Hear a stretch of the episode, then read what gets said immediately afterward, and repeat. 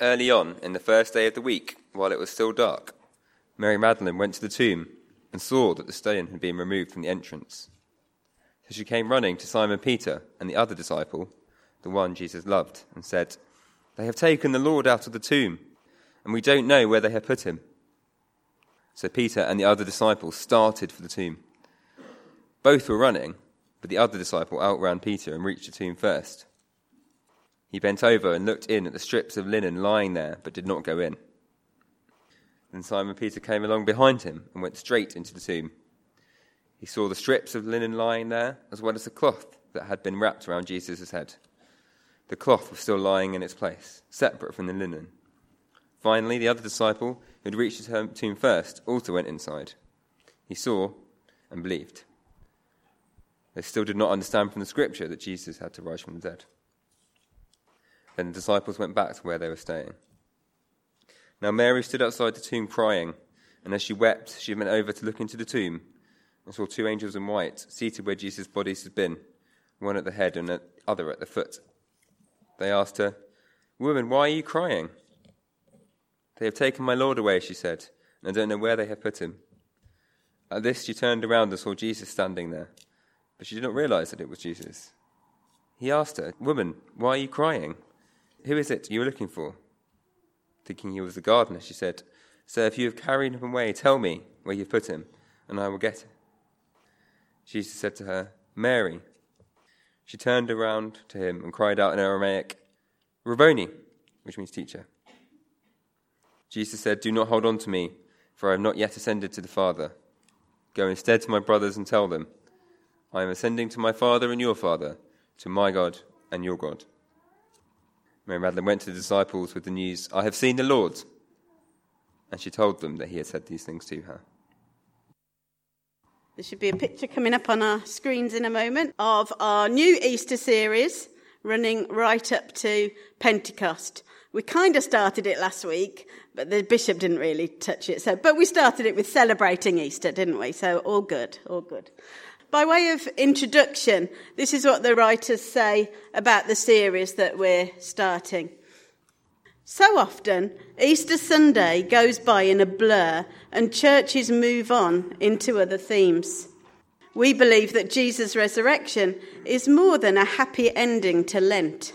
It marks a glorious new beginning. In our broken, discouraged, post pandemic world, are we post? I don't know. We all need the risen life Jesus offers us. We need to go deeper into how to live as resurrection people. Jesus' friends and followers were not mere spectators on that first Easter day. Jesus was their close friend, their teacher, their Lord. They thought he was dead. They thought all their hopes and dreams had been shattered.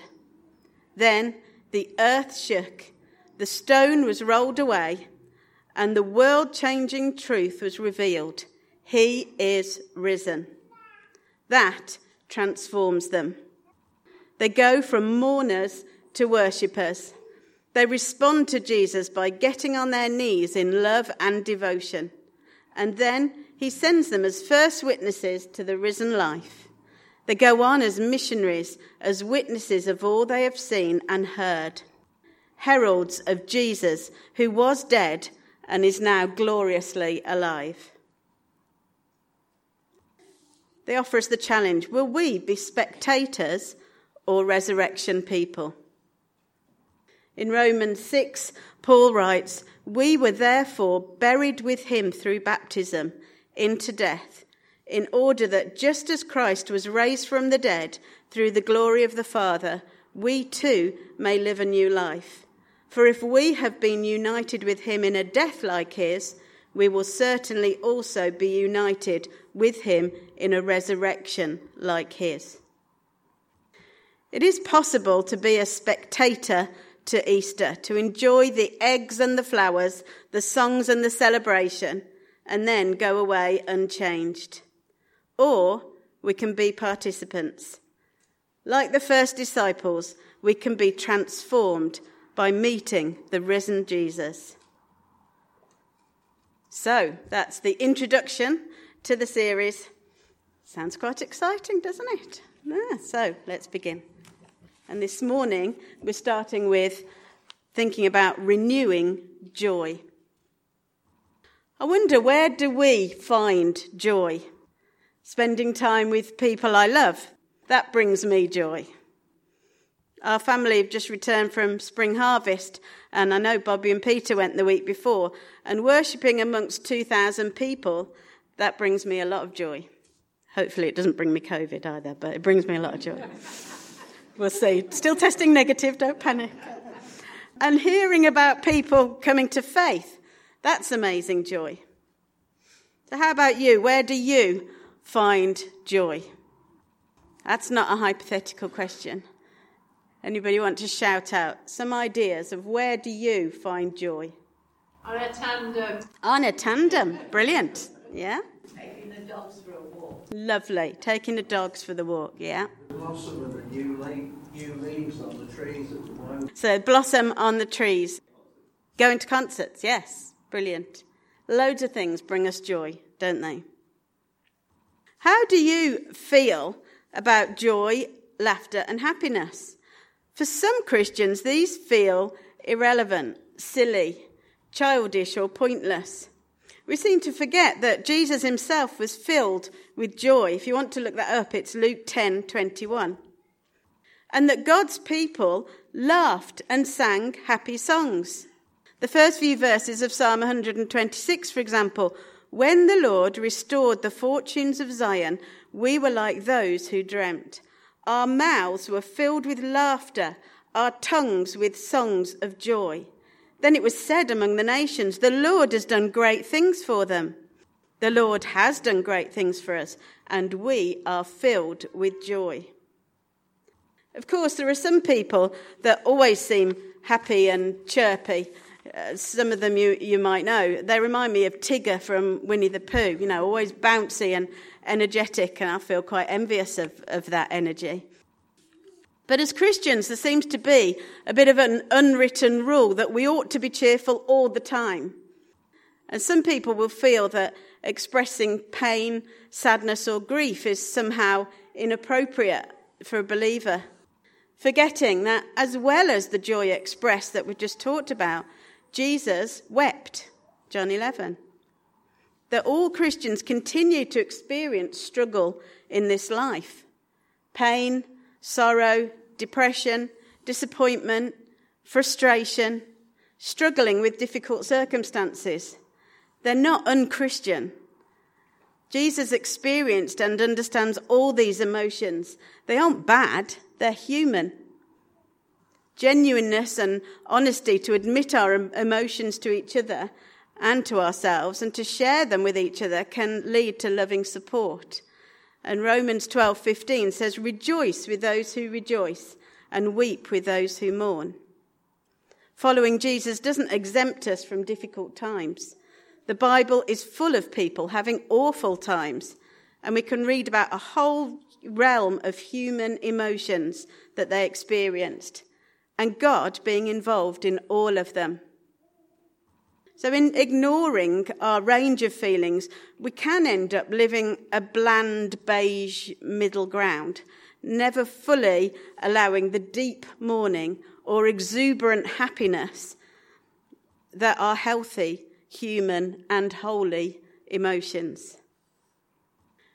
When he's foretelling his death and resurrection in John 16, Jesus tells his disciples that they will experience weeping and mourning and that their grief will turn to joy. You can find that in John 16. This echoes Psalm 126, where it suggests that expressing sorrow is like sowing seed, which leads to a harvest of joy. So we're invited into both the sadness of Good Friday and the wholehearted celebration of Easter. Our lives can echo both the cross and the resurrection, the weeping and the laughing. Feelings come and go, but joy can remain throughout.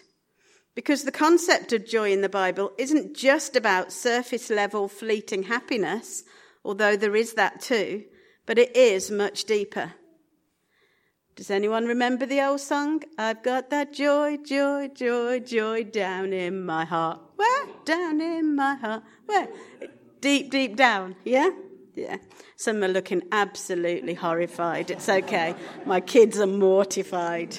So it's back, back in the days when we used to sing songs like that. So joy is a deep down thankfulness, gladness, sense of praise and delight in God that isn't shaken even when things around us might be going wrong. Rick Warren gave us this de- definition of joy.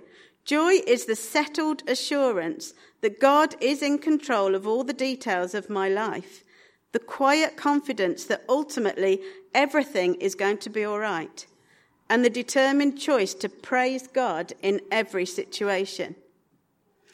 There are lots and lots of references to joy in the Bible. Maybe that can be your challenge this week to look them up. So, in our reading today, we see a whole range of emotions in Mary Magdalene. To begin with, she's weeping at having lost her Lord and her friend. All Jesus' followers must have felt utterly lost after Jesus died grief stricken, defeated, fearful, disappointed, confused. What had it all been about? Now, what were they going to do? So, in the early hours of the morning, when it was still dark, Mary went to the tomb and found the stone rolled away. With John and Peter, they discovered the truth that Jesus was alive. It says in verse 9, they still didn't understand. Well, you wouldn't, would you? It's not a common occurrence. They hadn't understood what had been said leading up to this point. And the men went back to where they were staying, but Mary stayed at the tomb and wept.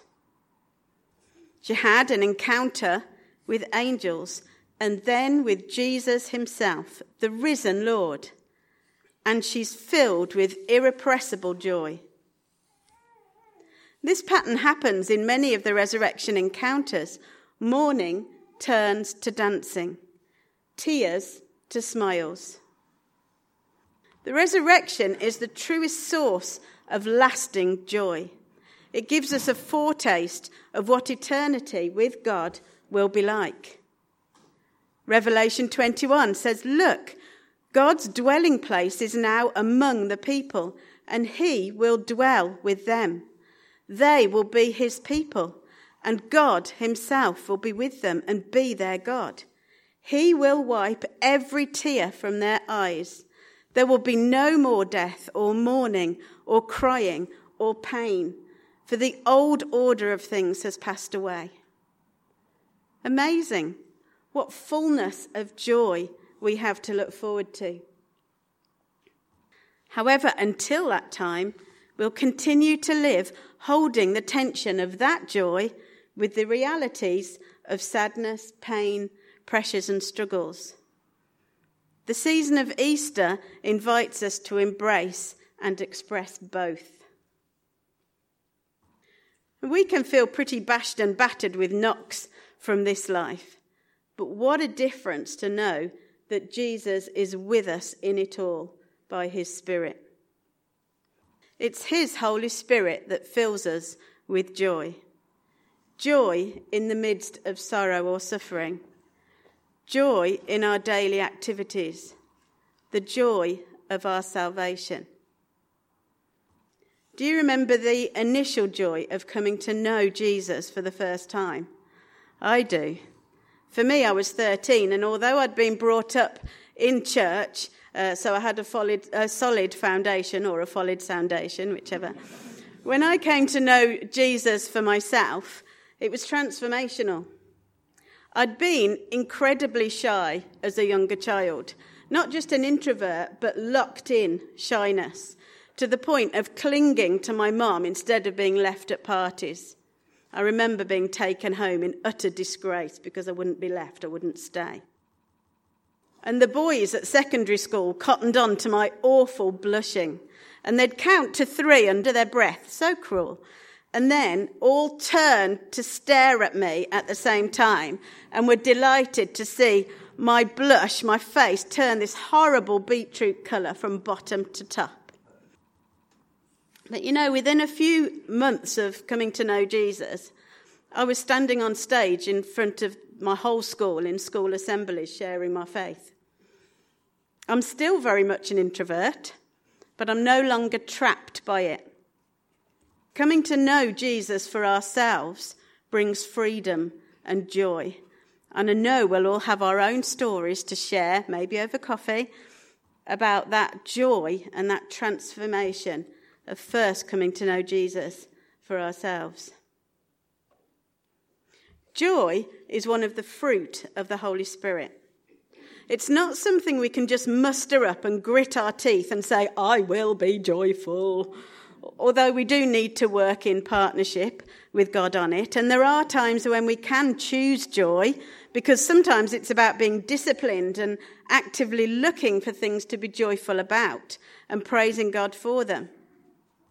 But it's when we're filled with God's Holy Spirit and living a spirit filled life that joy and all the other spiritual fruit is produced in our lives, often without our realizing it. The fruit of the Spirit is an overflow of the work of God in us. When we're filled and fueled by Him, we're renewed and we can function as we were made to be relying on His Spirit within us and on His strength. So, in order to know that deep down joy of God within us, we can ask the Holy Spirit to fill us and bring His joy to us. To demonstrate joy in our lives, we need to be asking for the constant refilling of the Spirit so that we bear fruit and show God's nature through us bringing glory to Him and pointing others to Him. This joy, this gift of salvation and fruit of the Spirit, it's not for us to keep for ourselves. It's to share. Who can we share our joy with? Well, we can, of course, encourage and support each other as church. That's really important. But there's so much despair and sadness in our world. It won't take us long to find someone who needs to know Jesus and his joy. A person at the bus stop, a friend, a family member, a neighbour, a work colleague, anyone and everyone. Let's take our joy and God's great news out. In Israel's returning from exile, the rebuilding of the temple, and in re establishing the nation, Nehemiah reminded the people that the joy of the Lord is your strength. Perhaps we need to be reminded of this today. Has our joy been dimmed of late?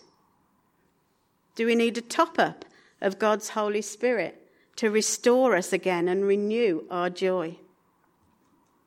Let's ask God to refill us so that we're built up afresh to experience His joy within us and to share His joy with those around us. Let's pray. Thank you, Lord, that you have experienced and understand the whole range of human emotions just as we do. Lord, we come to you again this morning, bringing you our sorrows and our struggles knowing that you love us and accept us just as we are, knowing that you understand our circumstances and the things we find so difficult. We ask afresh for your joy. Would you remind us of the joy of our salvation? Would you bring us again the deep sense of the joy of knowing you? Would you fill us afresh with your Holy Spirit and stir up in us your joy. Would you equip us again to share your joy with those around us, those in despair who feel lost and those who need you.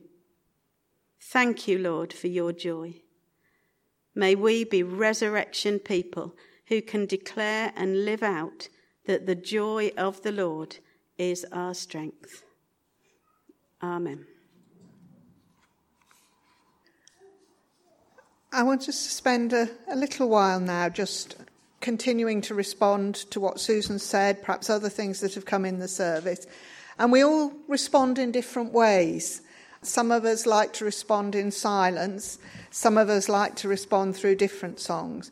So I'm going to read a, a contempl- big words, contemplative response, which you may want to listen to and think about as I read it, and I will read it quite slowly, and I'd suggest we remain sitting for that. Mary looked at Jesus, but she didn't recognize him. She mistook him for a stranger, a gardener,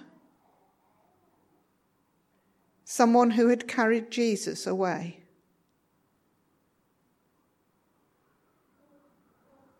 Then he said her name. And suddenly her eyes were opened. Her sorrow turned to joy.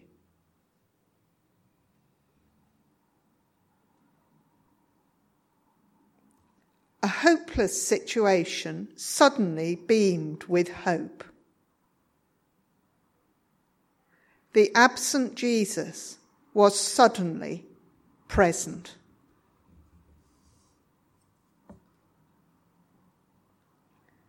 Think about your daily life, your home, your job,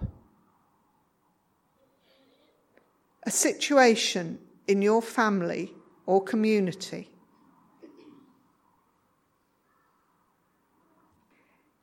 Is there a place where things feel hopeless? where it feels like Jesus is absent.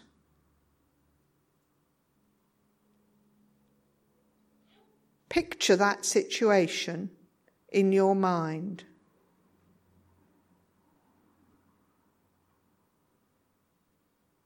How does it feel to be there?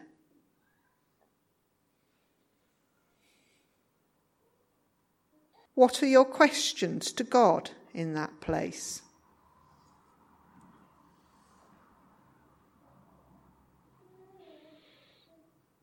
Now, imagine that as you are in that place, Jesus speaks your name.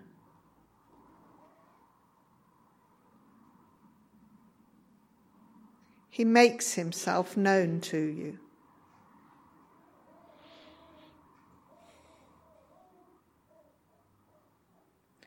He shows you that he is in that situation. Where is Jesus in that place? How does he relate to you and the other people around you?